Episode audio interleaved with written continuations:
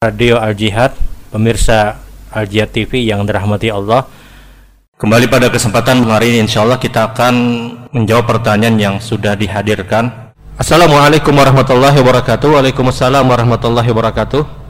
Kalau kita mau membeli rumah dengan kredit ke bank konvensional, tapi akadnya syariah, apakah termasuk riba?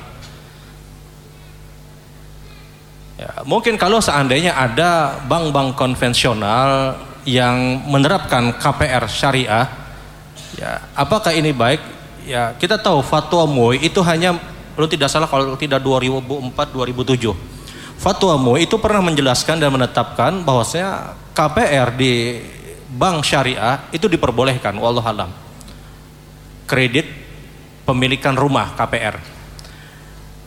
Apakah boleh? Fatwa M U I itu hanya memperbolehkan ketika itu banknya adalah bank berbasis syariah, wallahualam.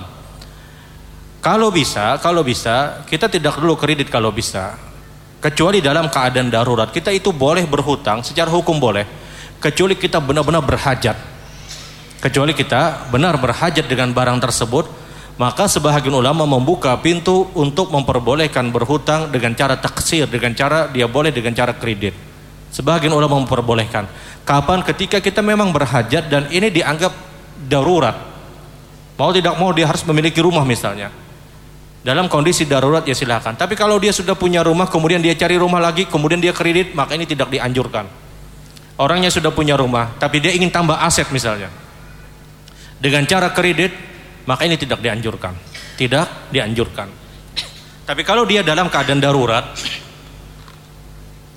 sebagian ulama memperbolehkan. Dia harus berhajat dengan barang tersebut, tapi dia tidak punya kemampuan. Kemampuannya hanya dengan cara K P R, dengan kredit pemilikan rumah tersebut. Kemudian dia ambil jalur syariah, fatwa M U I kita tahu memperbolehkan. Karena M U I menganggap bahwasanya ini terjadi musyarakah. Musyarakah dalam artian si peminat rumah tersebut dia D P dulu ke pengamp- orang yang memiliki lahan, yang membangun rumah. Dia D P taruhlah misalnya dua puluh persen.